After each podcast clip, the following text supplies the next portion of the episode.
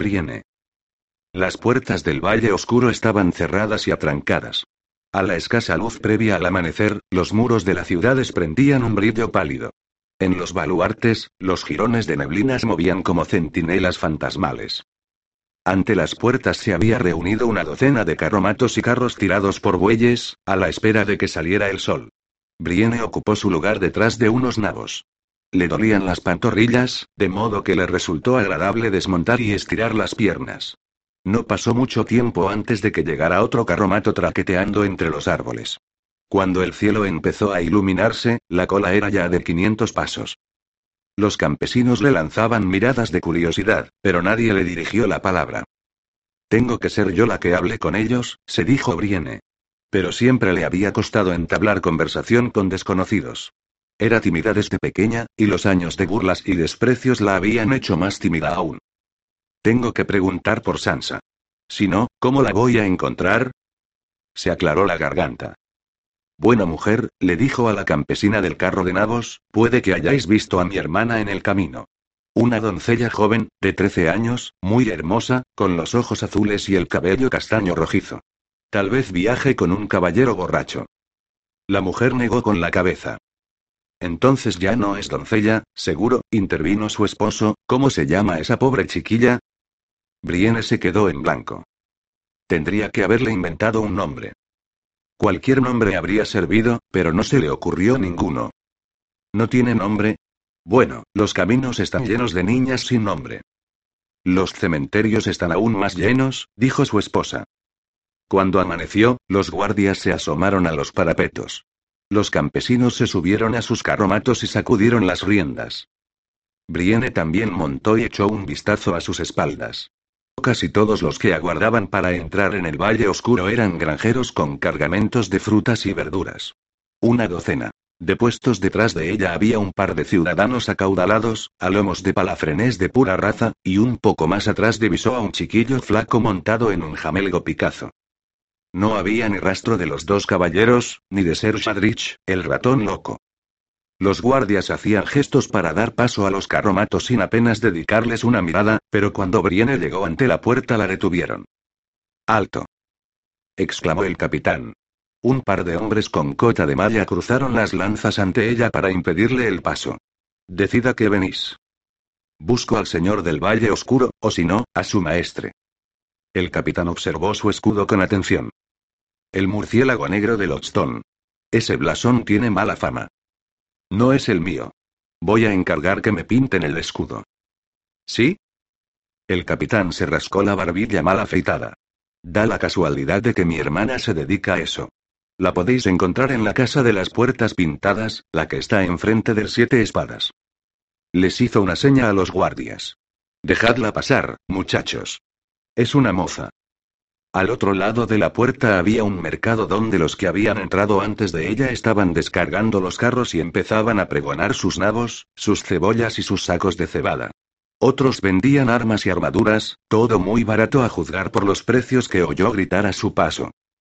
Los saqueadores llegan con los cuervos carroñeros después de toda batalla. Brienne avanzó a caballo entre cotas de malla que aún tenían pegotes de sangre seca, yelmos abollados y espadas largas melladas. También se podían comprar prendas de vestir, botas de cuero, capas de piel, jubones sucios con desgarrones muy sospechosos. Reconoció muchas de las divisas: el puño con el guantelete, el alce, el sol blanco, el hacha de doble filo eran todos blasones norteños.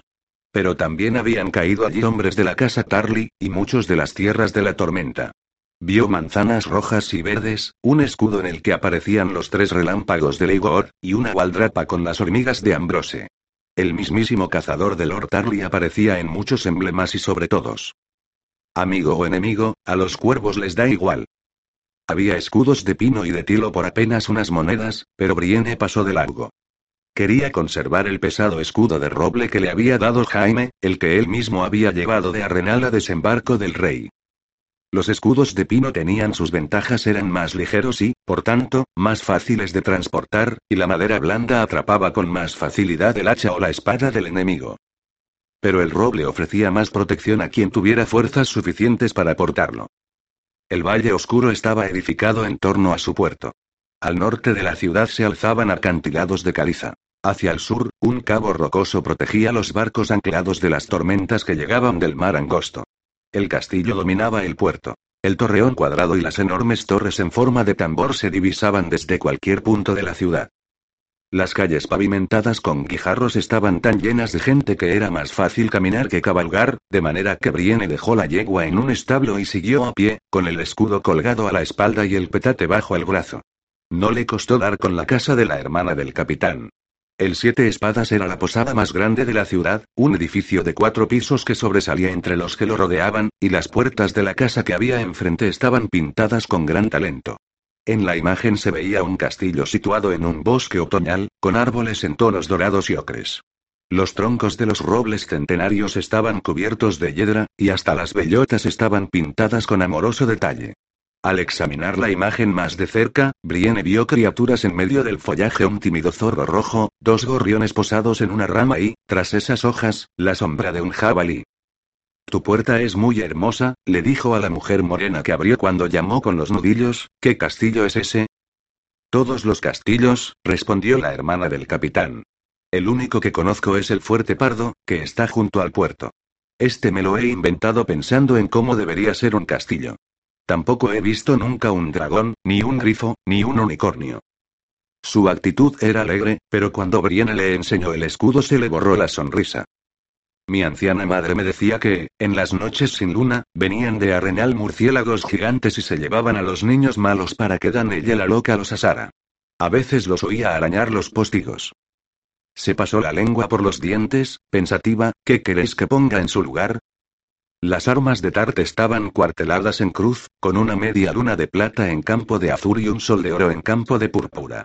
Pero mientras la gente creyera que era una asesina, Brienne no se atrevía a llevarlas. Vuestra puerta me ha recordado un viejo escudo que vi en la armería de mi padre, hace mucho. Le describió las divisas con tanto detalle como pudo recordar. La mujer asintió. Lo puedo pintar ahora mismo, pero luego tendrá que secarse. Tomad una habitación en el Siete Espadas, si os parece bien, y os llevaré el escudo mañana por la mañana. Brienne no había previsto hacer noche en el Valle Oscuro, pero tal vez fuera lo mejor. No sabía si el señor de la ciudad se encontraba en el castillo, ni si accedería a recibirla. Le dio las gracias a la pintora y cruzó la calle en dirección a la posada. Encima de la puerta pendían siete espadas de madera bajo una púa de hierro. El encalado blanco que las cubría estaba desconchado y se caía a pedazos, pero Brienne sabía qué significaba las espadas representaban a los siete hijos de Darkling, que habían vestido las capas blancas de la Guardia Real. No había otra casa del reino que pudiera presumir de una hazaña comparable. Fueron la gloria de su casa. Y ahora son el cartel de una posada. Entró en la sala común y le pidió al posadero una habitación y un baño. El hombre la alojó en el segundo piso. Una mujer que tenía en el rostro un antojo marrón rojizo le llevó una bañera de madera y, después, el agua cubo a cubo. ¿Queda algún Darkling en el valle oscuro? Le preguntó Brienne al tiempo que se metía en la bañera. Bueno, estamos los Darke. Yo, por ejemplo. En el Valle Oscuro das una patada a una piedra y sale un Darke, o un Darkor, o un Dargor, pero los señores Darkling han desaparecido. El último fue Lord Ennis, ese jovencito alocado. ¿Sabíais que los Darkling eran los reyes del Valle Oscuro antes de la llegada de los Ándalos? Nadie lo diría al verme, pero tengo sangre real. ¿Os imagináis? Tendría que hacer que me trataran con respeto, que me dijeran Alteza, otra jarra de cerveza, Alteza, hay que vaciar el orinal de la habitación y traer más leña, Alteza, mierda, que se apaga el fuego. Se echó a reír y sacudió las últimas gotas del cubo. Ya está, está el agua bien caliente. Así me vale. Estaba apenas tibia. Os traería más, pero sobraría. Y con lo grande que sois, seguro que llenáis una bañera.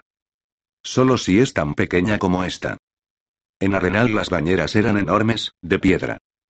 En la casa de baños apenas se veía a través del vapor, y de esa neblina había surgido Jaime, desnudo como en el día de su nombre, mitad cadáver y mitad dios. Se metió en la bañera conmigo, recordó con sonrojo. Cogió un trozo de duro jabón de sosa y se frotó bajo los brazos mientras intentaba evocar el rostro de Renly. Cuando el agua se enfrió por completo, Brienne ya estaba tan limpia como podía estar dadas las circunstancias. Se puso la ropa con la que había llegado y se ajustó el cinto, pero dejó en la habitación la cota de malla y el yelmo para no presentar una imagen tan amenazadora en fuerte pardo. Le sentó bien estirar las piernas. Los guardias de las puertas del castillo vestían jubones de cuero con una divisa en la que se veían mazas cruzadas sobre una aspa de plata. Quiero hablar con vuestro señor, les dijo Brienne. Uno de ellos se echó a reír. Pues vais a tener que gritar mucho. Lord Riquer ha ido a poza de la doncella con Ramdil Tarly, informó el otro. Ha dejado a Ser Rufus Leek de castellano para que cuide de Leire y y de los pequeños. La escoltaron a presencia de Leek. Ser Rufus era bajo, corpulento y de barba canosa. Su pierna izquierda terminaba en un muñón. Disculpad que no me levante, dijo. Brienne le tendió la carta, pero Leeg no sabía leer, así que la envió a ver al maestre, un hombre calvo de bigotes rojos rígidos con el cuero cabelludo lleno de pecas. Al oír el nombre de Ollard, el maestre frunció el ceño, irritado. ¿Cuántas veces voy a tener que cantar la misma canción? Su expresión debió de delatarla, ¿acaso pensáis que sois la primera que viene a buscar a Dontos? Más bien la vigésimo primera. Los capas doradas se presentaron aquí a los pocos días de la muerte del rey, con la orden de captura de Lord Tywin. A ver, ¿qué traéis vos? Brienne le mostró la carta con el sello de Tomen y la firma infantil. El maestre leyó la carta, examinó el lacre y, por último, se la devolvió. Parece que está en regla. Se sentó en un taburete e indicó a Brienne que ocupara otro. No llegué a conocer a Ser Dontos. Era apenas un niño cuando se fue del Valle Oscuro. Es cierto que los Ollard fueron en tiempos una casa noble. ¿Conocéis su escudo? Un burel en gules y púrpura, con tres coronas de oro sobre jefe Nazur. Los Darkling fueron reyezuelos sin importancia durante la edad de los héroes. Tres de ellos se casaron con mujeres Ollard. Más adelante, los reinos grandes engulleron el suyo, pero los Darkling resistieron y los Ollard se mantuvieron a su servicio sí, incluso en la resistencia. ¿Lo sabíais? Algo había oído. Su maestre le contaba que la resistencia del Valle Oscuro era lo que había vuelto loco al rey Aerys. En el Valle Oscuro todavía aprecian a Lord Endis, pese a la desgracia que hizo caer sobre sus habitantes. A quien culpan es a Lady Serala, su esposa miriense. La llaman la serpiente de encaje. Si Lord Darkling se hubiera casado con una Staunton, o con una Stokeworth en fin, ya sabéis cómo es el pueblo. Dicen que la serpiente de encaje llenó de veneno miriense los oídos de su esposo hasta que se alzó contra su rey y lo tomó prisionero. Durante la batalla, su maestro de armas, Ser Simon Ollard, mató a Ser Wayne de la Guardia Real. Aerys se vio recluido tras aquellos muros durante medio año, mientras la mano del rey aguardaba en el exterior del Valle Oscuro con un poderoso ejército. Lord Tywin contaba con fuerzas suficientes para tomar la ciudad cuando quisiera, pero Lord Emis le hizo llegar el mensaje de que, a la primera señal de ataque, mataría al rey. Brienne sabía qué había pasado a continuación. El rey fue rescatado, dijo. Barristan el Bravo lo sacó de allí. Cierto, convino el maestre. Ya sin su rehén, Lord Emis abrió las puertas y puso fin a la resistencia antes de dejar que Lord Tywin tomara la ciudad. Se arrodilló y pidió clemencia, pero el rey no era de los que perdonaban. Lord Emis fue decapitado, al igual que sus hermanos, su hermana, sus tíos, sus primos y todos los señores Darkling. A la serpiente de encaje, pobre mujer, la quemaron viva, pero primero le arrancaron la lengua y las partes femeninas, con las que se decía que había esclavizado a su señor. Aún hoy en día, la mitad del Valle Oscuro os dirá que Aerys fue demasiado benevolente con ella. ¿Y los Ollard? Cayeron en desgracia y fueron aniquilados, dijo el maestre. Yo estaba forjándome cadena en la ciudadela cuando sucedió todo, pero he leído las crónicas de los juicios y los castigos que se les impusieron. Ser Ollard del mayordomo estaba casado con la hermana del orden y murió con su esposa, al igual que su joven hijo, que era medio Darkling. Robin Ollard era escudero, y mientras el rey estaba prisionero se dedicó a bailotear a su alrededor y a tirarle de la barba. Murió en el potro de tormento. Ser Barristan mató a Ser Simón Ollard durante la fuga del rey. A los Ollard les arrebataron las tierras, derribaron su castillo y prendieron fuego a sus aldeas. Al igual que sucedió con los Darkling, la casa de Ollard se extinguió. Con excepción de Dontos. Así es. El joven Dontos era hijo de Ser Estefón Ollard, el hermano gemelo de Ser Simón, que había muerto de fiebres años antes y no participó en la resistencia. Pese a ello, Aerys habría decapitado al chico, pero Ser Barristan intercedió para que le perdonara la vida. El rey no podía negarle nada al hombre que lo había salvado, así que llevaron a Dontos a desembarco como escudero. Que yo sepa, no volvió nunca al Valle Oscuro. ¿Por qué iba a regresar? Aquí no tenía tierras, ni familia, ni castillo. Si Dontos y la chica norteña mataron a nuestro amado rey, les interesará poner tantas leguas como puedan entre ellos y la justicia. Buscadlos en Antigua, o al otro lado del mar angosto. Buscadlos en Dorne, en el muro. Buscadlos en cualquier lugar menos en este. Se levantó. Mis cuervos me reclaman. Disculpad si me tengo que despedir de vos. El camino de vuelta a la posada le pareció más largo que el de ida a Fuerte Pardo, aunque tal vez se debiera a su estado de ánimo. No encontraría a Sansa Stark en el Valle Oscuro, eso era evidente. Si Ser Dontos la había llevado a Antigua o al otro lado del mar angosto, como parecía sospechar el maestre, la búsqueda de Brienne estaba abocada al fracaso. ¿Qué haría Sansa en Antigua? Se preguntó. El maestre no la conocía, igual que no conoció a Ollard. La niña no se habría ido con desconocidos. En desembarco del rey, Brienne había dado con una de las antiguas doncellas de Sansa, que por entonces se dedicaba a lavar ropa en un burdel. Serví a Lord Renly antes que a mi señora Sansa, y al final los dos se volvieron traidores, se quejó con amargura la mujer, de nombre Brella. Ahora, ningún señor se me acerca siquiera, así que tengo que lavar para las putas. Pero cuando Brienne le preguntó por Sansa, sacudió la cabeza. Os diré lo mismo que a Lord Tywin, esa chica no paraba de rezar. Iba al septo y encendía velas como una dama, pero casi todas las noches bajaba al bosque de dioses. Se ha ido al norte, seguro. Ahí es donde están sus dioses. Pero el norte era muy grande, y Brienne no tenía ni idea de en cuál de los banderizos de su padre se habría atrevido a confiar Sansa. ¿O preferiría buscar a su familia? Habían matado a todos sus hermanos, pero Brienne sabía que Sansa aún tenía un tío y un hermano bastardo en el muro, en la guardia de la noche. Otro tío suyo, Edmure Tully, estaba prisionero en los gemelos, pero el tío de este, Ser Rinden, seguía resistiendo en aguas dulces. Y la hermana pequeña de Lady Catelyn gobernaba en el valle. La sangre llama a la sangre. Sansa podía haber acudido a alguno de ellos, pero ¿a cuál? El muro estaba demasiado lejos, y además era un lugar frío y siniestro.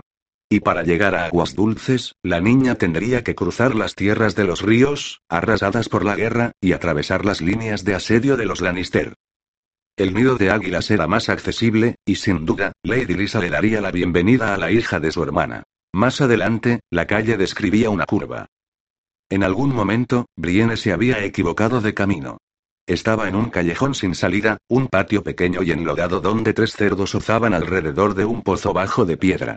Uno lanzó un chillido al verla, y la anciana que estaba sacando agua la examinó de arriba abajo con desconfianza. ¿Queréis algo? Estaba buscando el siete espadas.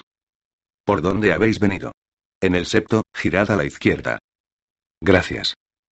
Brienne volvió sobre sus pasos y se dio de bruces contra alguien que doblaba la esquina.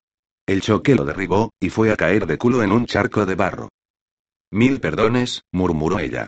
No era más que un chiquillo, un chaval flaco con el pelo fino y lacio, y un orzuelo bajo un ojo, ¿te has hecho daño? Le tendió una mano para ayudarlo a levantarse, pero el chico retrocedió sin incorporarse. No tendría más de 10 o 12 años, y a pesar de ello llevaba un chaleco de malla y una espada larga en una vaina de cuero, a la espalda, ¿te conozco de algo? Le preguntó Brienne. Su rostro le sonaba, aunque no habría sabido decir de dónde. No. De nada. Nunca nos hemos, se puso en pie como pudo. Pe perdonadme, mi señora. No iba mirando. O sea, sí, pero para abajo. Iba mirando para abajo. Mirándome los pies. El chico dio media vuelta y salió corriendo por donde había llegado.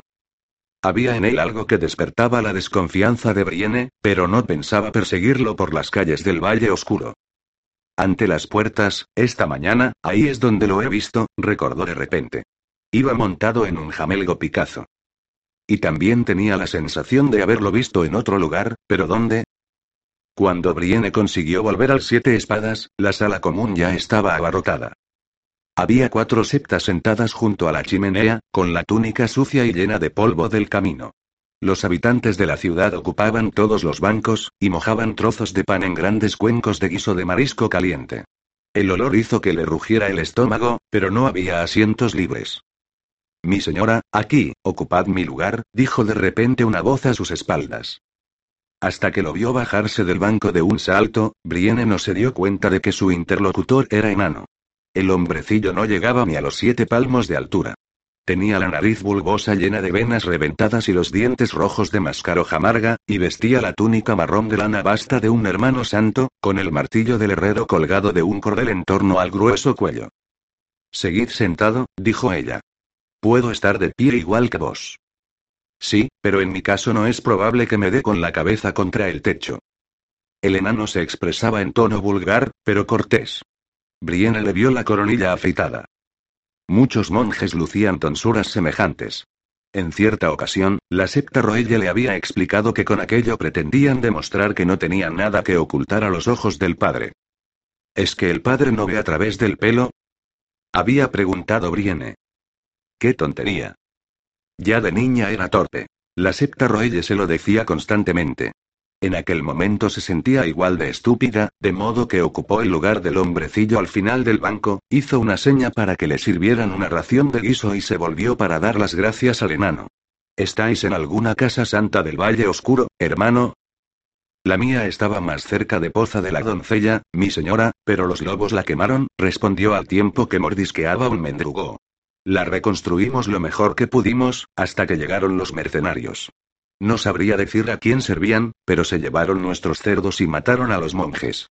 Yo conseguí esconderme en un tronco hueco, pero los demás eran demasiado grandes. Tardé mucho en enterrarlos a todos, pero confié en el herrero, y me dio fuerzas. Cuando terminé, cogí unas monedas que había escondido el hermano mayor y me puse en marcha. Me tropecé con otros monjes que iban camino de desembarco del rey. Sí, hay cientos de viajeros. Y no solo monjes. También septones, y gente del pueblo llano. Gorriones. Puede que yo también sea un gorrión. El herrero me hizo pequeño, desde luego. Soltó una risita, ¿cuál es vuestra triste historia, mi señora? Estoy buscando a mi hermana. Es noble y solo tiene trece años. Es una doncella muy hermosa de ojos azules y cabello castaño rojizo. Tal vez la hayáis visto viajando con un hombre. Un caballero, o quizá un bufón. Hay oro para quien me ayude a encontrarla. ¿Oro? El monje le dedicó una sonrisa tímida. Un cuenco de ese guiso de marisco sería recompensa suficiente para mí, pero siento no poder ayudaros. Bufones se ven a menudo, pero doncellas hermosas, ladeó la cabeza y meditó un instante. Ahora que lo decís, había un bufón en poza de la doncella. Recuerdo que iba sucio y harapiento, pero bajo la mugre vestía ropa de muchos colores. ¿Tonto Solar llevaba ropa multicolor? Nadie le había dicho semejante cosa a Brienne, pero tampoco le habían dicho lo contrario. ¿Y por qué iba harapiento? ¿Les habría sucedido alguna desgracia a Sansa y a él tras huir de desembarco del rey? Bien podía ser, los caminos eran peligrosos. También puede que no fuera él. ¿Ese bufón tenía la nariz roja, llena de venillas? No os lo podría decir. Reconozco que no le presté atención. Había ido a Poza de la doncella después de enterrar a mis hermanos, creyendo que podría encontrar una nave que me llevara a desembarco del rey. La primera vez que vi al bufón fue en los muelles. Tenía un aire furtivo. Se ocupaba bien de esquivar a los soldados de Lord Tarly. Luego me lo volví a encontrar en el ganso hediondo. ¿El ganso hediondo? repitió, insegura. Mal lugar, reconoció el enano. Los hombres de Lord Tarly patrullan el puerto de Poza de la Doncella, pero el ganso siempre está lleno de marineros, y es bien sabido que los marineros cuelan a viajeros en sus barcos si tienen con qué pagarles. El bufón buscaba pasaje para tres. Quería cruzar el mar angosto. Lo veía a menudo hablando con los remeros de las galeras.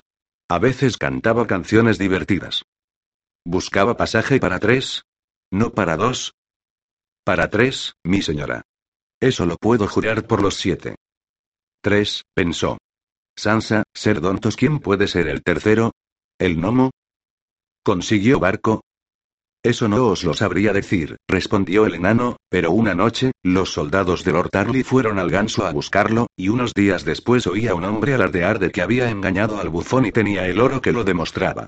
Estaba borracho e invitaba a todos a cerveza. ¿Que había engañado al bufón? ¿Qué quería decir con eso?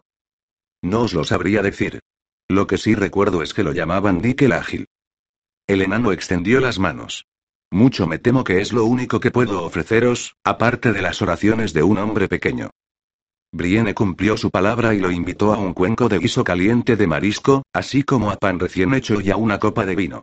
Mientras el monje lo devoraba todo, de pie a su lado, meditó sobre lo que le había contado.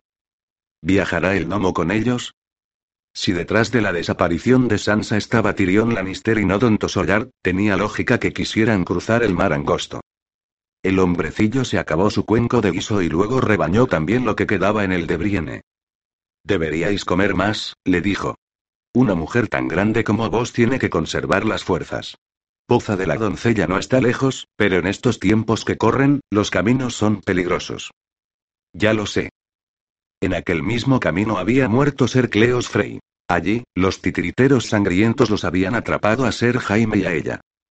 Jaime trató de matarme, recordó, y eso que estaba flaco y débil, y tenía las muñecas encadenadas. Aún así, había faltado poco, pero eso fue antes de que Zollo le cortara la mano. Zollo, Rorge y Shagwell la habrían violado cien veces si Ser Jaime no los hubiera convencido de que valía su peso en zafiros. Mi señora. ¿A qué viene esa cara tan larga? ¿Pensáis en vuestra hermana? El enano le dio unas palmaditas en la mano. No temáis. La vieja iluminará vuestro camino hacia ella, y la doncella la mantendrá sana y salva. Ojalá tengáis razón. La tengo. Le dedicó una reverencia. En fin, debo marcharme.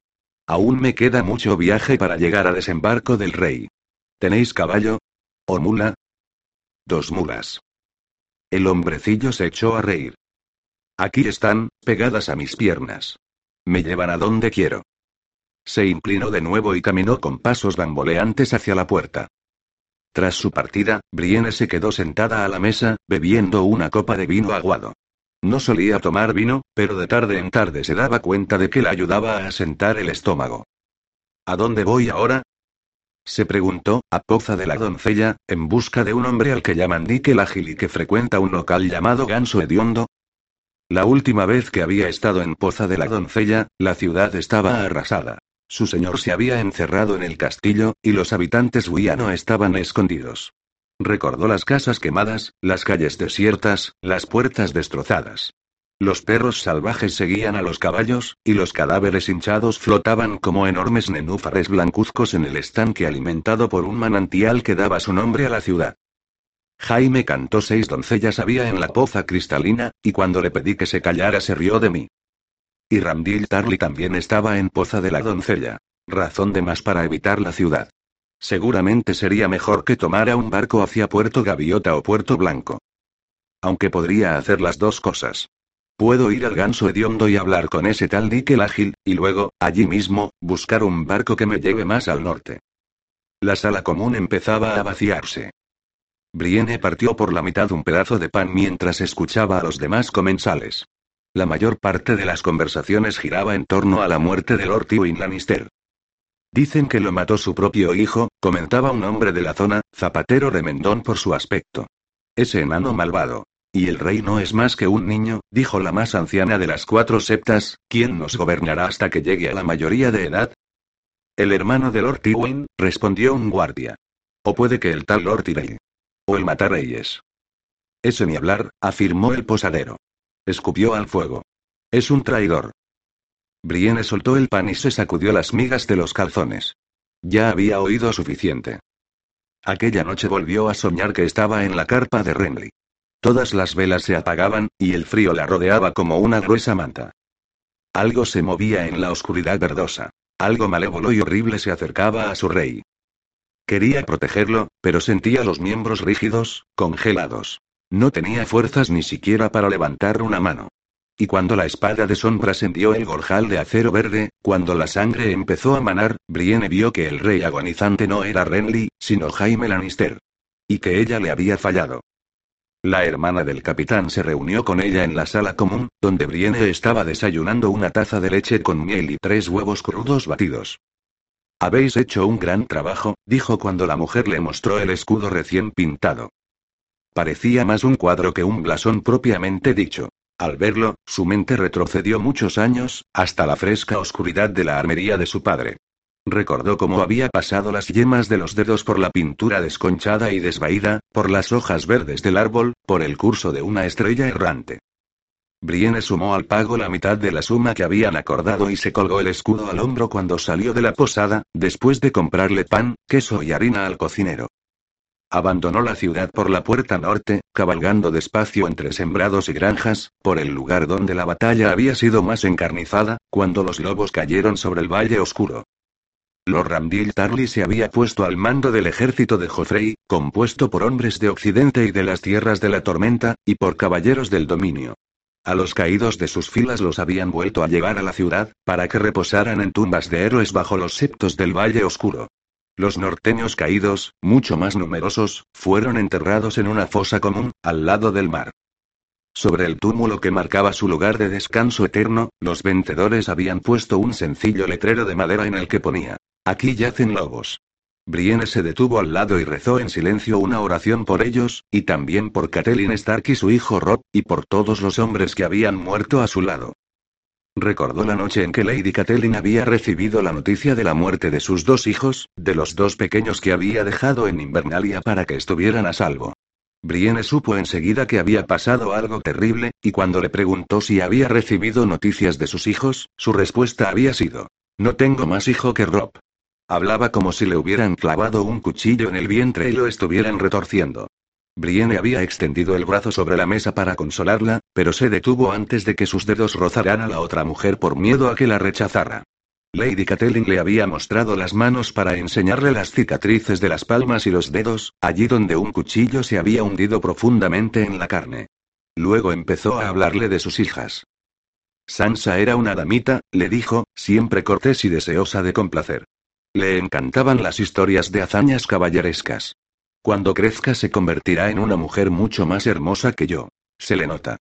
Me gusta cepillarle el pelo. Tiene una cabellera castaña rojiza, muy suave y espesa. A la luz de las antorchas le brilla como el cobre. También le había hablado de Arya, la más pequeña, aunque a aquellas alturas había desaparecido y probablemente estuviera muerta. En cambio, Sansa. Daré con ella, mi señora, le juró Brienne a la sombra inquieta de Lady Catelyn. Nunca la dejaré de buscar. Si hace falta sacrificaré mi vida, sacrificaré mi honor, sacrificaré todos mis sueños, pero la encontraré.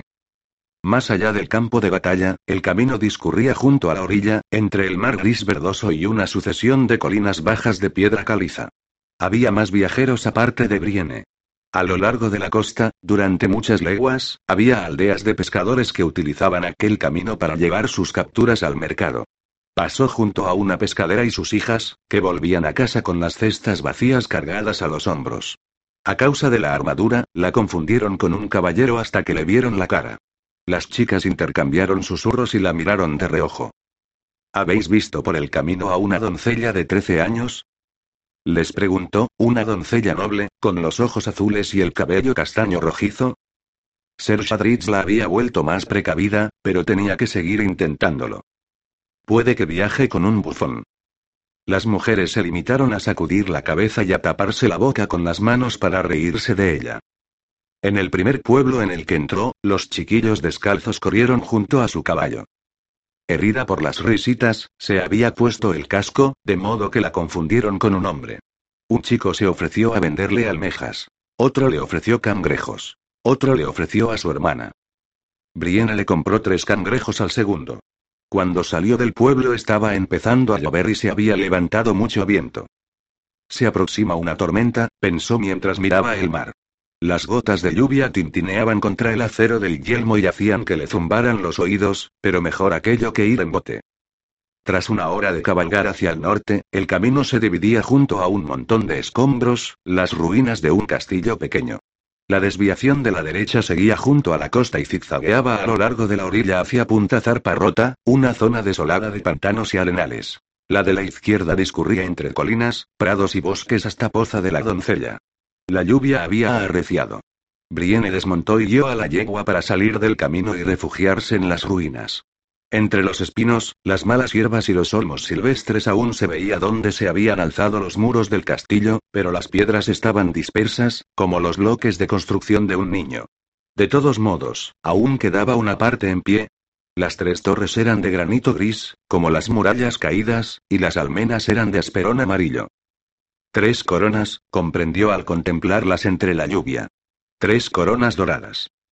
Aquel castillo había sido de los Ollard. Probablemente Ser Dontos naciera allí. Guió a la yegua entre los escombros hasta la entrada del edificio central. De la puerta solo quedaban unas bisagras de hierro oxidado, pero la techumbre seguía en su lugar, y el interior estaba seco. Brienne ató a la yegua a un candelabro de la pared, se quitó el yelmo y se sacudió la cabellera. Estaba buscando leña seca para encender una hoguera cuando oyó otro caballo que se acercaba. El instinto la hizo retroceder para ocultarse entre las sombras, donde no podrían verla desde el camino. En aquella misma zona la habían capturado junto con Jaime. No pensaba volver a pasar por lo mismo. El jinete era un hombre menudo. El ratón loco, pensó en cuanto lo vio, ¿cómo ha sido capaz de seguirme? Se llevó la mano al puño de la espada. ¿Acaso Ser Shadrich pensaba que sería presa fácil solo porque se trataba de una mujer? El castellano de Lord Grandison había cometido el mismo error. Se llamaba un Frey Wagstaff. Era un hombre orgulloso de 65 años con nariz aguileña y el cuero cabelludo repleto de manchas. El día en que los prometieron advirtió a Brienne de que, en cuanto se casaran, se tendría que comportar como una mujer de verdad. No toleraré que mi señora esposa vaya por ahí haciendo cabriolas con una armadura de hombre. Me obedecerás, o de lo contrario tendré que castigarte. Ella tenía 16 años y sabía manejar la espada, pero pese a sus proezas con las armas seguía siendo tímida. Aún así, tuvo el valor de decirle a Seron Frey que solo aceptaría castigos de un hombre que luchara mejor que ella. El anciano caballero se puso como la grana, pero accedió a vestir la armadura para ponerla en su lugar. Pelearon con armas de torneo, romas, de manera que la maza de Brienne no tenía púas. Le rompió a Seron Frey una clavícula y dos costillas, y de paso rompió su compromiso. Fue su tercer prometido, y también el último. Su padre no volvió a insistir. Si de verdad era Ser Shadrich, que le seguía la pista, tal vez tuviera que pelear. No tenía la menor intención de asociarse con él ni de permitir que la siguiera hasta llegar a Sansa. Es de esos arrogantes que lo son porque saben manejar las armas, pensó, pero también es menudo. Tengo más alcance que él, y además soy más fuerte. Brienne era tan fuerte como la mayoría de los caballeros, y según decía su viejo maestro de armas, era más veloz de lo que cabía esperar en alguien de su tamaño. Los dioses también le habían dado resistencia, cosa que Ser Godwin consideraba un noble don. Los combates con espada y escudo siempre eran agotadores, y la victoria solía ser para el más resistente. Ser Godwin la había enseñado a pelear con cautela, a conservar las fuerzas mientras sus rivales se agotaban en ataques furiosos. Los hombres siempre te van a subestimar, le dijo. El orgullo hará que quieran derrotarte deprisa, para que no se diga que una mujer los puso a prueba. Descubrió hasta qué punto eran ciertas aquellas palabras en cuanto salió al mundo. Hasta Jaime Lannister se había enfrentado a ella así en los bosques cercanos a Poza de la Doncella. Si los dioses eran bondadosos, el ratón loco cometería el mismo error. Puede que sea un caballero curtido, pensó, pero no es Jaime Lannister. Desenvainó la espada. Pero el caballo que se detuvo donde se dividía el camino no era el corcel pardo de Ser Shadrich, sino un jamelgo picazo, viejo y agotado, montado por un niño flaco. Al verlo, Brienne retrocedió desconcertada. No es más que un niño, pensó hasta que vio el rostro que ocultaba la capucha. El chico del Valle Oscuro, el que tropezó conmigo. Es él. El niño ni se fijó en las ruinas del castillo, sino que escudriñó una desviación del camino y luego la otra. Tras titubear un instante condujo el jamelgo hacia las colinas. Brienne lo observó alejarse entre la lluvia, y de repente recordó que también lo había visto en Rosby. Me está siguiendo, comprendió, pero yo también sé jugar a eso. Desató a la yegua, montó y fue en pos de él. El chico tenía los ojos clavados en el camino, observando las huellas llenas de agua. Entre la lluvia y la capucha que llevaba puesta, no la oyó acercarse. Ni siquiera miró hacia atrás hasta que Brienne se situó tras él y golpeó al jamelgo en la grupa con la hoja de la espada. El caballo se encabritó, y el muchachito flaco salió despedido, con la capa ondeando como un par de alas. Aterrizó en el barro y se incorporó cubierto de manchas, con un tallo de hierba seca entre los dientes. Brienne estaba ante él. Sí, era el mismo niño, no cabía duda. Reconoció el orzuelo al instante. ¿Quién eres? Preguntó con brusquedad. El chico movió los labios sin emitir sonido alguno. Tenía los ojos grandes como huevos. P, fue lo único que pudo decir. P, la loriga tintineaba cuando se estremecía. P, Por favor. Dijo Brienne, estás intentado decir por favor. Le puso la punta de la espada en la nuez. Por favor, dime cómo te llamas y por qué me sigues. Pepe, por favor, no. Se metió un dedo en la boca, se sacó un pegote de barro y escupió. Pop. Me llamo Pepe Podrick. Pepaine. Brienne bajó la espada y sintió un ramalazo de compasión. Recordó cierto día, en el castillo del atardecer, y a un joven caballero con una rosa en la mano. La llevaba para dármela a mí. O eso le había dicho la secta. Lo único que tenía que hacer era darle la bienvenida al castillo de su padre. Él tenía 18 años. El pelo largo rojizo le caía por los hombros. Ella tenía 12 e iba embutida en una túnica nueva con el corpiño lleno de granates. Tenían más o menos la misma altura, pero Brienne no conseguía mirarlo a los ojos ni recitar las sencillas palabras que le había hecho aprender la secta. Ser Ronet, os doy la bienvenida a la residencia de mi padre. Me alegro de conoceros al fin. ¿Por qué me sigues? Le preguntó al chico. ¿Te han encargado que me espíes? ¿A quién sirves, a Varys o a la reina? No. A ninguno de los dos. A nadie. Brienne le echaba unos diez años, pero se le daba muy mal calcular la edad de los niños. Siempre le parecían menores de lo que eran, tal vez porque ella siempre había sido grande para su edad. Monstruosamente grande, solía decir la secta Roelle, y con trazas de hombre. Este camino es demasiado peligroso para un niño solo. Pero no para un escudero. Soy su escudero, el escudero de la mano. ¿De Lord Tywin? Brienne envainó la espada. No, de esa mano no. De la anterior. Su hijo. Luché con él en la batalla. Yo gritaba. Medio hombre. Medio hombre. El escudero del nono. Brienne no sabía siquiera que tuviera escudero. Tyrion Lannister no era caballero. Podría tener un criado o dos que lo asistieran y tal vez un paje y un copero, alguien que lo ayudara de vestirse. Pero un escudero. ¿Por qué me sigues? Insistió, ¿qué quieres? Encontrarla. El chico se puso en pie. A su esposa. Vos la buscáis. Me lo dijo Brella. Es su esposa. Brella no, sino Lady Sansa.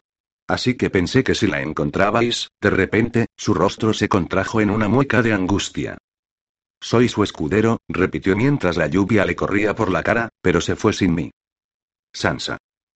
En cierta ocasión, cuando no era más que una niña, un bardo errante había pasado medio año con ellos en Invernalia. Era un hombre de edad avanzada, con el pelo canoso y las mejillas curtidas por el viento, pero cantaba sobre caballeros, hazañas y hermosas damas. Sansa derramó lágrimas de amargura cuando se marchó, y suplicó a su padre que no lo dejara partir.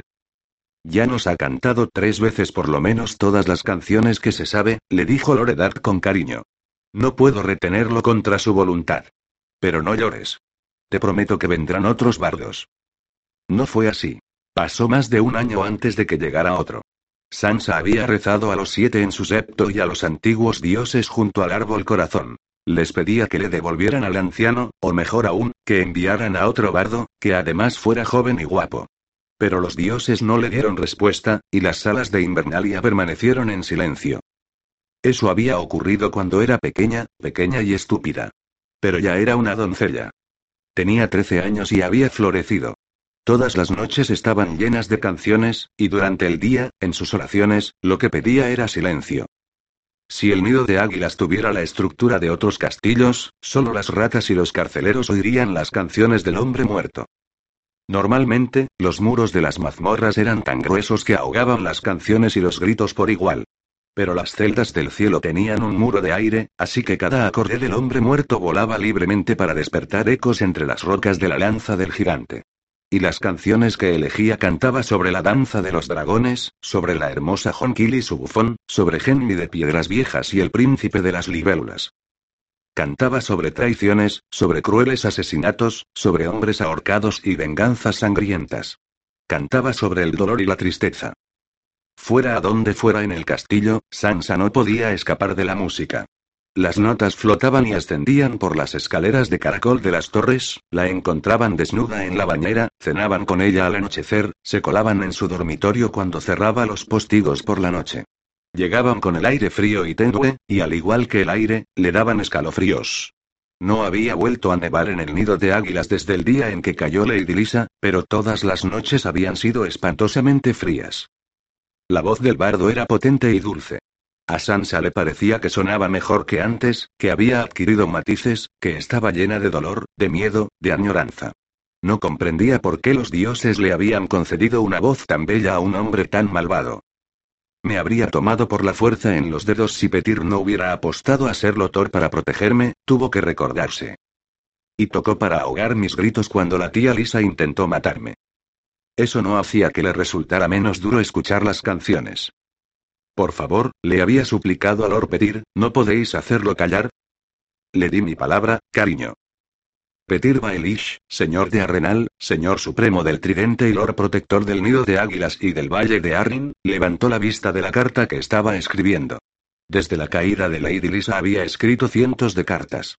Sansa había visto a los cuervos entrar y salir de la pajarera. Prefiero soportar sus canciones que sus sollozos. Es mejor que cante, sí, pero ¿Tiene que cantar toda la noche, mi señor? Lord Robert no puede dormir. Siempre está llorando. Por su madre. Es inevitable. La ha perdido. Petir se encogió de hombros.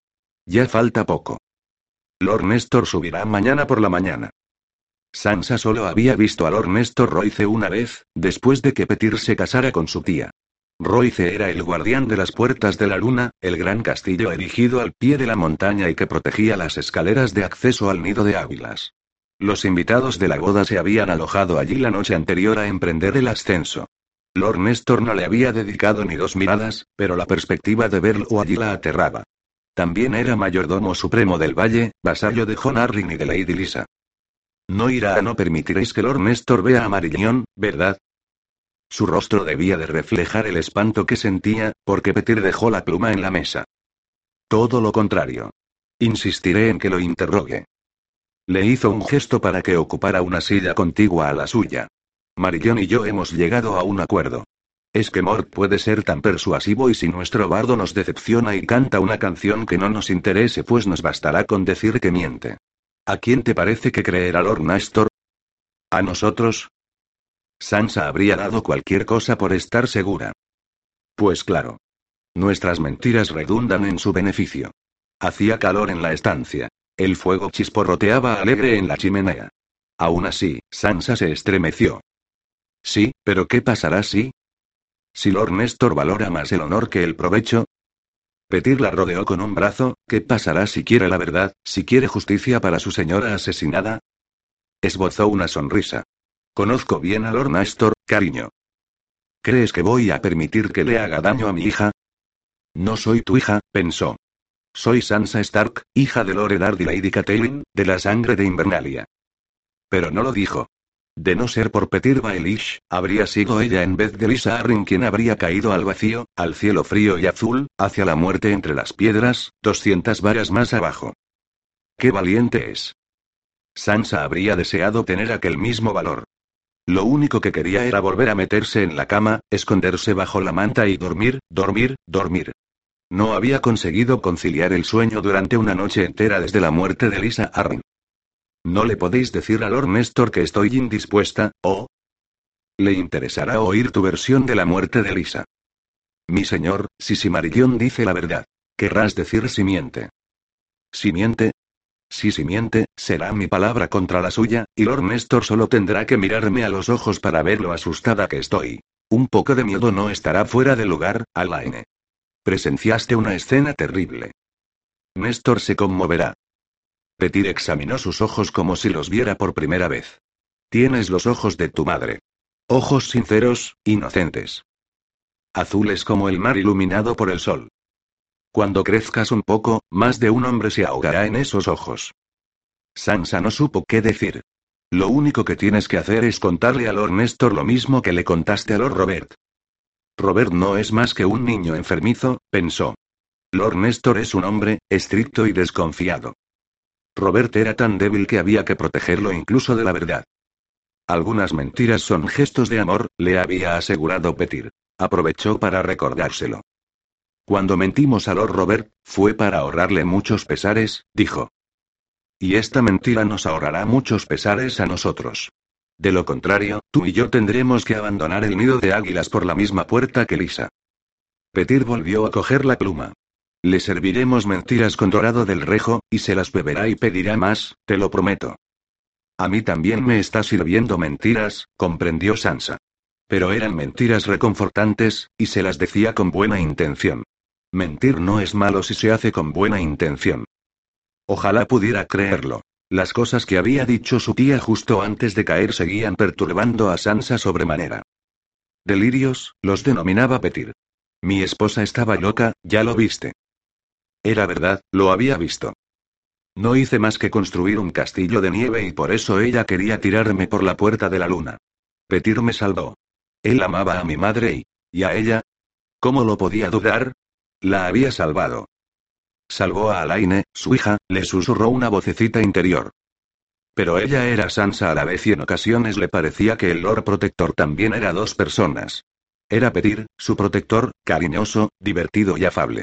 Pero también era Meñique, el señor que había conocido en desembarco del rey, que se acariciaba la barba con su sonrisa taimada al tiempo que hablaba al oído a la reina Cersei. Y Meñique no era su amigo. Cuando Job la golpeó, quien la defendió fue el gnomo, no Meñique. Cuando la turba intentó violarla, quien la puso a salvo fue el perro, no Meñique. Cuando los Lannister la casaron con Tyrion contra su voluntad, quien la consoló fue Garlan el galante, no Meñique. Meñique nunca había movido ni el meñique por ella. Excepto cuando me sacó de allí. Lo hizo por mí. Pensé que era ser tontos, mi pobre Florian borracho, pero desde el principio fue cosa de petir. Meñique no era más que una máscara que se tenía que poner. Solo que a veces le costaba decidir dónde terminaba la máscara y dónde empezaba el hombre. Meñique y Lord Petit eran muy parecidos. Tal vez debería huir de ambos, pero no tenía a dónde ir. Invernalia había ardido. Bran y Rickon estaban muertos. Rob había sido traicionado y asesinado en los gemelos, junto con su señora madre. Tyrion estaba condenado a muerte por el asesinato de Joffrey, y si volvía a desembarco del rey, la reina la haría decapitar también a ella. Su tía, la que creía que la protegería, había intentado matarla. Su tío Edmure era prisionero de los Frey, y su tío abuelo, el pez negro, estaba bajo asedio en aguas dulces. No tengo a dónde ir, pensó Sansa con tristeza, y no tengo más amigos que Petir. Aquella noche, el hombre muerto cantó el día en que ahorcaron a Robin el Negro, las lágrimas de la madre y las lluvias de Castamere. Luego se detuvo un rato, pero justo cuando Sansa empezaba a adormilarse volvió a rasgar la lira. Cantó seis pesares, hojas caídas y alisane. Qué canciones tan tristes, pensó. Cuando cerraba los ojos se lo imaginaba en su celda del cielo, acurrucado en un rincón, lo más lejos posible del frío cielo negro, tapado con pieles y con la lira contra el pecho. Pero no debo compadecerlo. Era vanidoso y cruel, y pronto estará muerto. No lo podía salvar. Y además, ¿por qué iba a querer salvarlo? Marillon había intentado violarla, y Petir la había salvado no una vez, sino dos.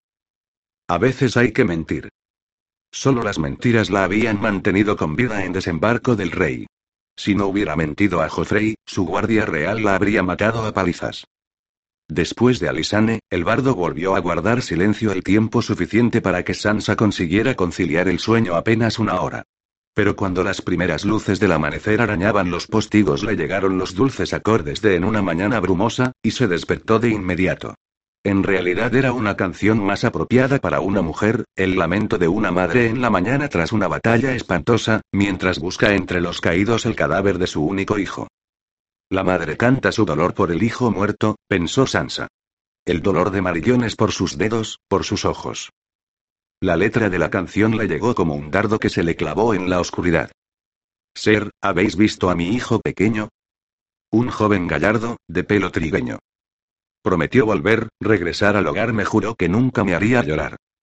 Sansa se tapó los oídos con un almohadón de plumas de ganso para no seguir escuchando, pero no sirvió de nada. Había llegado el día. Estaba despierta, y Lord Nestor Royce estaba subiendo por la montaña. El mayordomo jefe y su grupo de acompañantes llegaron al nido de águilas a última hora de la tarde, cuando el valle se tornaba dorado y rojo a sus pies, y el viento empezaba a soplar con fuerza. Iba con él su hijo Alvar, y también los acompañaban una docena de caballeros y una veintena de soldados. ¿Cuántos desconocidos? Sansa observó sus rostros con ansiedad. ¿Serían amigos o enemigos? El atuendo con que Petit recibió a los visitantes confería cierta oscuridad a sus ojos verde grisáceo. Llevaba una casaca de terciopelo negro, con mangas grises a juego con los calzones de lana. El maestre Colemón estaba junto a él, con la cadena de múltiples metales en torno al cuello largo y enjuto. Aunque el maestre era, con mucho, el más alto de los dos, el Lord Protector atraía todas las miradas. Por lo visto, aquel día había dejado de lado las sonrisas. Escuchó con atención solemne mientras Royce le presentaba a los caballeros que lo habían acompañado. Sois bienvenidos, mis señores, dijo cuando terminó. Ya conocéis al maestre Colemón, por supuesto. Lord Nastor, ¿recordáis a Alaine, mi hija natural? Desde luego. Lord Néstor Royce era un hombretón tan grueso de cuello como de pecho, con cabello escaso, barbita canosa y mirada severa. Inclinó la cabeza poco menos de un dedo en gesto de saludo. Sansa hizo una reverencia, demasiado asustada para hablar, temerosa de decir alguna inconveniencia. Petir la ayudó a alzarse. Cariño, ten la amabilidad de ir a buscar a Lord Robert y llevarlo a la sala alta para que reciba a sus invitados. Sí, padre. La voz le sonó aguda y tensa. Voz de mentirosa, pensó mientras bajaba por las escaleras y cruzaba la galería hacia la Torre de la Luna. Voz de culpable. Gretchen y Maddie estaban ayudando a Robert Arryn a ponerse los calzones cuando Sansa entró en su dormitorio. El señor del nido de águilas había estado llorando otra vez. Tenía los ojos enrojecidos e irritados, las pestañas, túpidas de legañas. La nariz, hinchada y llena de mocos que le brillaban sobre el labio superior, y el inferior lo tenía ensangrentado de tanto mordérselo. Lord Néstor no puede verlo así, pensó Sansa, desesperada. Acércame la palangana, Gretchen. Cogió al niño de la mano y lo llevó hacia la cama. ¿Ha dormido bien mi robalito esta noche? No. Sorbió por la nariz. No he podido dormir nada de nada, Alaine. Ha estado cantando otra vez, y me habían cerrado la puerta. Grité para que me dejaran salir, pero no vino nadie. Me habían encerrado en mi cuarto. Qué malos. Mojó un paño suave en el agua templada y empezó a limpiarle la cara, con suavidad, con mucha suavidad. Si frotaba a Robert con demasiada energía, podía tener un ataque de temblores. Era un niño frágil, terriblemente menudo para su edad. Tenía ocho años, pero Sansa había visto niños de cinco más corpulentos. A Robert le temblaba el labio superior. Quería ir a dormir contigo. Ya lo sé. Robalito tenía por costumbre meterse en la cama de su madre, hasta que se casó con Lord Petir. Tras la muerte de Lisa, el niño se había pasado las noches recorriendo el nido de águilas en busca de otras camas en las que meterse. La que más le gustaba era la de Sansa, motivo por el que ella le había pedido a Serlo Brune que le cerrara la puerta con llave la noche anterior. No le habría importado si se limitara de dormir, pero siempre estaba tratando de frotarle la nariz contra el pecho, y cuando le daban ataques de temblores solía mojar la cama. Lord Néstor Royce ha subido de las puertas para venir a verte, le dijo Sansa mientras le limpiaba la nariz. Pues yo no quiero verlo, replicó el niño. Quiero que me cuentes un cuento. El cuento del caballero alado.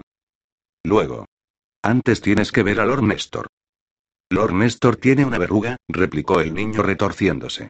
A Robert le daban miedo los hombres con verrugas. Mami decía que era horrible. Mi pobre Robalito, Sansa le retiró el pelo de la cara. La echas de menos, ya lo sé. Lord Petir también la echa de menos. La quería tanto como tú. Era mentira, pero lo decía con buena intención. La única mujer a la que Petir había amado en su vida era a la madre asesinada de Sansa.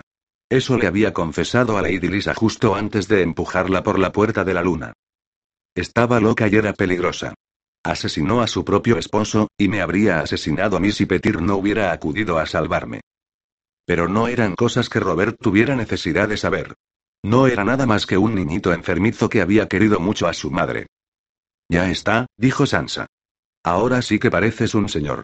Maddie, tráele la capa. Era de lana de cordero, suave y cálida, de un hermoso azul celeste que resaltaba el color crema de la túnica. Se la sujetó en torno a los hombros con un broche de plata en forma de media luna, y lo cogió de la mano. Por una vez, Robert la siguió sin resistencia. La sala alta había estado cerrada desde la caída de Lisa, y Sansa sintió un escalofrío al volver a entrar. Era una estancia alargada, imponente, hermosa, sí, pero no le gustaba aquel lugar. Todo era demasiado claro, demasiado frío. Las esbeltas columnas parecían dedos huesudos, y las vetas azules del mármol blanco le recordaban las venas de las piernas de una vieja. En las paredes había 50 candelabros de plata, pero las antorchas encendidas no llegaban a la docena, de manera que las sombras danzaban por el suelo e invadían los rincones. Sus pisadas resonaron contra el mármol. Sansa oía como el viento sacudía la puerta de la luna. No debo mirarla, se dijo, si la miro, me entrarán unos temblores peores que los de Robert. Con ayuda de Mary consiguió que Robert se sentara en el trono de Arciano, encima de un montón de cojines, y mandó recado de que su señoría recibiría a sus invitados. Dos guardias con capa azul celeste abrieron las puertas del extremo más bajo de la sala, y Petir los hizo pasar para recorrer la larga alfombra azul situada entre las hileras de columnas blancas como huesos. El niño recibió a Lord Néstor con un saludo en tono chillón, y no mencionó su verruga. Cuando el mayordomo supremo le preguntó por su señora madre, a Robert empezaron a temblarle las manos. Marillón le hizo daño a mi madre. La tiró por la puerta de la luna. ¿Lo presenció su señoría? Preguntó Ser Maruin Belmore, un caballero rubio, alto y delgado que había sido capitán de la guardia de Lisa hasta que llegó Petir y puso a Ser Brune en su lugar. Lo vio Alaine, respondió el niño. Y mi señor padrastro también. Lord Néstor la miró. Ser Alvar, Ser Marwin, el maestre Colemón todos la miraban. Era mi tía, pero me quería matar, pensó Sansa. Me arrastró hasta la puerta de la luna y trató de empujarme. Yo no quería un beso. Solo estaba haciendo un castillo de nieve. Se estrechó los brazos contra el pecho para controlar el temblor. Debéis disculparla, mis señores, dijo Petir Baelish con tono gentil. Todavía tiene pesadillas desde aquel día. No me extraña que no soporte hablar del tema. Se situó detrás de ella y le puso las manos en los hombros, con cariño. Ya sé lo difícil que es para ti, Alaine, pero nuestros amigos tienen que oír la verdad. Sí. Tenía la garganta tan seca y tensa que casi le dolía hablar. Lo que vi estaba con Lady Lisa cuando, una lágrima le rodó por la mejilla. Muy bien, llorar está bien. Cuando Marillón la empujó. Y empezó a relatar la historia de nuevo, casi sin oír las palabras a medida que las pronunciaba. No iba ni por la mitad de la narración cuando Robert se echó a llorar. Los cojines movían y amenazaban con derrumbarse. Mató a mi madre. Quiero que vuele. El temblor de las manos había ido a peor. Los brazos también se le agitaban, la cabeza le daba sacudidas y los dientes le entrechocaban, que vuele. Chilló, que vuele, que vuele. Agitaba como loco los brazos y las piernas. Doctor Brune subió al estrado justo a tiempo para coger al chico cuando se caía del trono. El maestre Colemón lo seguía de cerca, pero no había nada que pudiera hacer. Sansa, tan impotente como los demás, tuvo que limitarse a mirar mientras el ataque de temblores seguía su curso. Una pierna de Robert le asestó una patada en la cara a Ser Lotor. Brune soltó una maldición, pero siguió sujetando al chico que se retorcía, se agitaba y se orinaba encima. Los visitantes no dijeron ni una palabra. Al menos, Lord Néstor ya había presenciado antes aquellos ataques. Los momentos se hicieron muy largos antes de que los espasmos de Robert empezaran a amainar. Cuando terminaron, el pequeño señor estaba tan débil que no podía ni tenerse en pie. Será mejor que llevéis a su señoría al dormitorio, y que lo sangren, ordenó Lord Petir. Brune cogió al niño en brazos y salió de la estancia. El maestre Colemón lo siguió con el rostro sombrío. Cuando sus pisadas se perdieron en la distancia, no se produjo sonido alguno en la sala alta del nido de águilas. Sansa oía el gemido del viento que arañaba la puerta de la luna. Tenía mucho frío y estaba muy cansada. Se preguntó si tendría que contar la historia de nuevo. Pero la debía de haber narrado bastante bien, porque Lord Néstor tuvo que aclararse la garganta. Ese bardo me dio mala espina desde el principio, gruñó. Le dije a Lady Lisa que lo echara. Se lo dije, y más de una vez. Siempre le disteis buenos consejos, mi señor, dijo Petir. Pero no me hizo caso, se quejó Roice. Me escuchó de mala gana y no me hizo caso. Mi señora era demasiado confiada para este mundo. Petir hablaba con tanta ternura que Sansa habría creído que amaba a su esposa. Lisa no sabía ver la maldad de nadie. Solo veía lo bueno. Marillón cantaba canciones dulces, y ella confundió su voz con su naturaleza. Nos llamaba cerdos, intervino Ser Alvar Roice. Era un caballero robusto, ancho de hombros, que se afeitaba la barbilla pero tenía unas patillas largas, negras, que rodeaban como setos su rostro poco agraciado. Parecía una versión en joven de su padre. Compuso una canción sobre dos cerdos que ozaban por la montaña y comían excrementos de halcón. Éramos nosotros, pero cuando se lo dije se rió de mí. Me respondió que era solo una canción sobre cerdos. De mí también se burlaba, aportó Ser Maruin Belmore. Me puso el apodo de Ding Cuando juré que le cortaría la lengua, corrió a escudarse tras las faldas de Lady Lisa. Como hacía siempre, corroboró Lord Néstor. No era más que un cobarde, pero el favor que le mostraba Lady Lisa lo hacía insolente. Lo vistió como a un señor, y le regaló anillos de oro y un cinturón de adularias. Y el halcón favorito de Lord. En el jubón del caballero se podían ver las seis velas blancas de los Waxley. Su señoría adoraba a ese pájaro. Había sido un regalo del rey Robert. Fue muy poco apropiado, reconoció Petir Baelish con un suspiro, así que tuve que zanjar esa situación. Lisa accedió a echarlo. Por eso lo hizo llamar aquí aquel día. Tendría que haberla acompañado, pero no se me ocurrió si yo no le hubiera dicho que fui yo quien la mató. No, pensó Sansa, no digáis eso, no digáis eso, no digáis eso. Pero Alvar Roice estaba negando con la cabeza. No, mi señor, no os culpéis, le dijo. Fue obra del bardo, convino su padre. Hacedlo subir, Lord Petir. Pongamos fin a este lamentable asunto. Petir Baelish se recompuso. Como deseéis, mi señor. Se volvió hacia los guardias, dio una orden, y subieron al bardo de las mazmorras. Con él llegó Mor, un carcelero monstruoso de ojillos negros, con el rostro asimétrico lleno de cicatrices.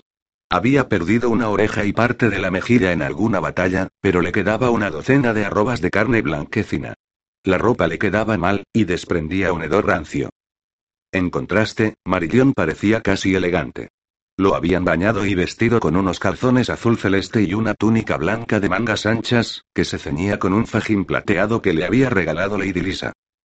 Llevaba las manos cubiertas con guantes de seda blanca, y una venda de seda también blanca evitaba que los señores tuvieran que verle los ojos.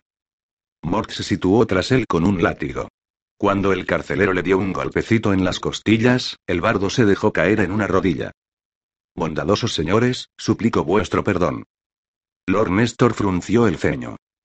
¿Confiesas tu crimen? Si tuviera ojos, lloraría. La voz del bardo, tan fuerte y segura por las noches, estaba quebrada en aquel momento. Era apenas un susurro. La amaba tanto que no soportaba verla en brazos de otro hombre, saber que compartía con él su cama. No quería hacerle ningún daño a mi dulce señora, lo juro. Atranqué la puerta para que nadie nos molestara mientras le declaraba mi pasión, pero Lady Lisa fue tan fría cuando me dijo que llevaba en sus entrañas al hijo de Lord Petir, la la locura se apoderó de mí. Sansa se miraba las manos mientras lo oía hablar. Maddie la gorda contaba que Mord le había cortado tres dedos los dos meñiques y un anular. Los meñiques parecían más rígidos que los otros dedos, pero con aquellos guantes nadie sabría decirlo a ciencia cierta. Puede que sea solo un rumor. ¿Cómo lo va a saber Maddie? Lord Petir tuvo la amabilidad de permitir que conservara la lira, dijo el bardo ciego. La lira y la lengua, para poder seguir cantando. A Lady Lisa le gustaba tanto oírme cantar. Llevaos de aquí a este monstruo o lo mato ahora mismo, gruñó Lord Néstor Royce. Se me revuelve el estómago tan solo con mirarlo. Llévalo de vuelta a su celda del cielo, Mord, ordenó Petir. Sí, mi señor. Mord agarró a Marillón con brusquedad por el cuello de la túnica. Se acabó darle a la lengua. Cuando habló, Sansa advirtió con asombro que los dientes del carcelero eran de oro. Observaron cómo llevaba al bardo hacia las puertas, mitad a rastras, mitad a empujones. Ese hombre debe morir, declaró Ser Maruin Belmore cuando hubieron salido. Tendría que haber seguido a Lady Lisa por la puerta de la luna. Y sin lengua, añadió Ser Alvar Roice. Sin esa lengua mentirosa y burlancia. Ya lo sé, he sido demasiado blando con él, suspiró Petir Baelish en tono de disculpa. A decir verdad, me inspira compasión. Mató por amor. Por amor o por odio, da igual, replicó Belmore. Tiene que morir. No tardará, comentó Lord Néstor con brusquedad. Nadie dura mucho en las celdas del cielo. El azul lo llamará. Puede, dijo Petir Baelish, pero solo Marillón sabe si responderá o no.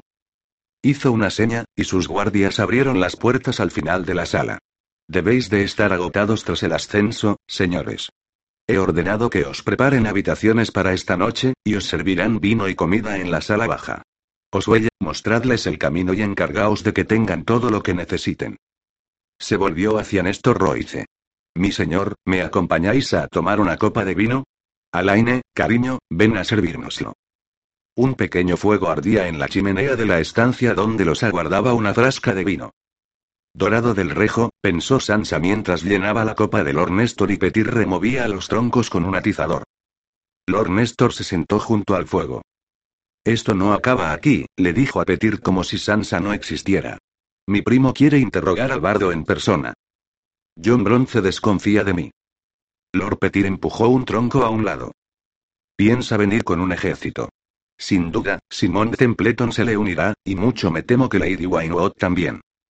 Y Lord Belmore. Y Lord Hunter, el joven, y Orton Redfield. Vendrán con San Piedra, el fuerte. Los Tollet. Los Shet. Los Coldwater, y unos cuantos Corbray. Estáis bien informado. ¿Quién es de los Corbray? No será Lord Lionel. No, su hermano. No sé por qué, pero Ser Lynn no me tiene demasiado aprecio. Lynn Corbray es peligroso, asintió Lord Nastor, ¿qué pensáis hacer? ¿Qué puedo hacer, aparte de recibirlos si vienen? Petir removió una vez más las llamas y dejó el atizador. Mi primo tiene intención de quitaros el puesto de Lord Protector. Si es así, no se lo puedo impedir. Dispongo de una guarnición de 20 hombres. Lord Royce y sus amigos pueden reunir a 20.000. Petir se dirigió hacia el arcón de roble situado bajo la ventana. John Bronce hará lo que quiera, comentó al tiempo que se arrodillaba. Abrió el arcón, sacó un pergamino y se lo tendió a Lord Néstor. Tomad, mi señor. Es una prueba del afecto que os profesaba mi señora. Sansa observó cómo Royce desenrollaba el pergamino. Esto es, esto es muy inesperado, mi señor. La niña se sobresaltó al ver lágrimas en sus ojos. Inesperado, pero no inmerecido. Mi señora os tenía en más estima que a ninguno de sus banderizos. Me dijo que erais su roca. Su roca. Lord Néstor se sonrojó, ¿de verdad dijo eso? Muchas veces. Y esto, añadió señalando el pergamino con un gesto, es la prueba. Me me alegro de saberlo. Sé que John Arling valoraba mis servicios, pero Lady Lisa. Se burló de mí cuando vine a cortejarla, y me temía, Lord Néstor frunció el ceño. Aquí veo el sello de Arling, pero la firma. Lisa fue asesinada antes de que le presentaran el documento para su firma, de manera que lo firmé yo como Lord Protector. Sé que es lo que habría querido. Ya veo. Lord Néstor enrolló el pergamino. Es una gran deferencia por vuestra parte, mi señor. Y no os falta valor. Hay quien dirá que esto no es apropiado, y os culparán por hacerlo. El cargo de guardián nunca ha sido hereditario. Los Arling edificaron las puertas en los tiempos en que aún tenían la corona halcón y gobernaban el valle como reyes. El nido de águilas era su asentamiento veraniego, pero cuando llegaban las nieves bajaban con toda su corte. Se dice que las puertas era un lugar tan regio como el nido de águilas. Hace 300 años que no hay reyes en el valle, señaló Petir Baelish. Llegaron los dragones, reconoció Lord Néstor. Pero incluso después de aquello, las puertas siguió siendo un castillo de los Arryn. El propio John Arryn fue guardián de las puertas en vida de su padre. Tras su ascenso nombró para el cargo a su hermano Romel, y más adelante, a su primo Denis. Lord Robert no tiene hermanos. Solo primos lejanos. Cierto. Lord Néstor apretó el pergamino con fuerza. No diré que no albergaba esperanzas de que llegara este momento. Mientras Lord John gobernó el reino como mano, sobre mis espaldas recayó el deber de gobernar el valle en su nombre. Hice todo lo que fue necesario, y nunca pedí nada para mí, pero por los dioses que me he ganado esto. Así es, convino pedir, y Lord Robert duerme más tranquilo sabiendo que siempre estáis ahí, que tiene un amigo fiel al pie de la montaña. Alzó la copa. Brindemos, mi señor. Por la casa Roice, guardianes de las puertas de la luna ahora y siempre. Sí, ahora y siempre. Las copas de plata entrechocaron. Más tarde, mucho más tarde, después de que se acabara la frasca de dorado del rejo, Lord Néstor salió de la estancia para ir a reunirse con sus caballeros. Sansa ya estaba casi dormida de pie, lo único que quería era irse a la cama, pero Petir la agarró por la muñeca. ¿Has visto qué maravillas se pueden conseguir con mentiras y dorado del rejo? ¿Por qué tenía ganas de echarse a llorar? Que Néstor Royce estuviera de su parte era bueno. ¿Todo eran mentiras? Todo no. Lisa decía a menudo que Lord Néstor era una roca, aunque me parece que no era en tono de cumplido. También decía que su hijo era un zoquete. Sabía que Lord Néstor soñaba con gobernar las puertas por derecho propio, con ser un verdadero señor, no solo de nombre. Pero Lisa tenía otro sueño, tener más hijos, que el castillo fuera para el hermano pequeño de Robert. Se levantó, ¿comprendes lo que ha sucedido aquí, Alaine? Sansa titubeó un momento. Le habéis entregado las puertas de la luna a Lord Néstor para aseguraros su apoyo. Cierto, reconoció Petir, pero nuestra roca es un roice, o lo que es lo mismo, un hombre demasiado orgulloso y susceptible. Si le hubiera preguntado su precio, se habría hinchado como un sapo, furioso ante la afrenta que eso supondría para su honor. Pero así no es completamente idiota, pero las mentiras que le he servido eran más dulces que la verdad. Quiere creer que Lisa lo tenía en mayor estima que a sus otros banderizos. Al fin y al cabo, uno de ellos es John Bronce, y Néstor es demasiado consciente de que desciende de una rama menor de la casa Royce. Quiere algo más para su hijo. Los hombres de honor hacen por sus hijos cosas que jamás se plantearían hacer por sí mismos. La firma, Sansa asintió. Podríais haberle pedido a Lord Robert que pusiera la firma y el sello, y sin embargo, he firmado yo mismo como Lord Protector. ¿Por qué? Porque así se os deponen o se os matan. Los derechos de Lord Néstor sobre las puertas no serán tan incuestionables. Te aseguro que no se le ha escapado. Has sido muy lista al darte cuenta. Aunque no más de lo que esperaba de mi propia hija. Gracias. Sentía un absurdo orgullo por haberlo comprendido, pero también estaba desconcertada. Pero no lo soy. Vuestra hija. No de verdad. O sea, finjo ser Alaine, pero sabéis. Meñique le puso un dedo sobre los labios. Sé lo que sé, y tú también. Hay cosas que es mejor no decir en voz alta, cariño. Ni siquiera cuando estemos a solas. Mucho menos aún cuando estemos a solas. Si no, cualquier día entrará un criado sin anunciarse, o un guardia que esté junto a la puerta oirá lo que no deba. ¿Quieres más sangre en esas preciosas manitas, pequeña? El rostro de Marillón, con la venda blanca en los ojos, pareció flotar ante ella. Detrás alcanzó a ver a ser tontos, todavía ensartado por las saetas. No, dijo Sansa. Por favor. Ganas me dan de decir que esto no es un juego, hija, pero lo es. El juego de tronos. Yo nunca quise jugar. Era un juego demasiado peligroso. Un simple desliz puede costar la vida. Osued mi señor, Osued me sacó en bote de desembarco del rey la noche de mi huida. Debe de saber quién soy. Si es la mitad de listo que una cagada de oveja, desde luego. Ser Lotor también lo sabe. Pero Osued lleva mucho tiempo a mi servicio, y Brune es discreto por naturaleza. Ketle Black vigila a Brune, y Brune vigila a Ketle Black. No confíes en nadie. Se lo dije a Eddard Stark, pero no me hizo caso. Eres Alaine, y tienes que ser Alaine todo el tiempo. Le puso dos dedos en el pecho, a la izquierda. Incluso aquí. En tu corazón. ¿Serás capaz? ¿Puede ser mi hija, de corazón? Pues, no lo sé, mi señor, estuvo a punto de decir, pero no era lo que él quería oír. Mentiras y dorado del rejo, pensó. Soy Alaine, padre. ¿Quién si no? Lord Meñique le dio un beso en la mejilla. Con mi cerebro y la belleza de Kat, el mundo será tuyo, cariño. Venga, vete a la cama. Gretchen le había encendido la chimenea y le había mullido el colchón de plumas. Sansa se desnudó y se metió bajo las mantas. Esta noche no cantará, rezó, porque Lord Néstor y los demás están en el castillo. No se atreverá. Cerró los ojos. En algún momento de la noche se despertó cuando el pequeño Robert se metió en su cama. Se me olvidó decirle al autor que lo volviera a encerrar. Ya no tenía remedio, de modo que lo rodeó con un brazo. Robalito. Puedes quedarte, pero no te muevas mucho. Cierra los ojos y duerme, pequeño. Vale. Se acurrucó contra ella y le apoyó la cabeza en el pecho. Alaine, ahora eres tú mi mamá. Supongo que sí, respondió. Mentir no era malo si se hacía con buena intención.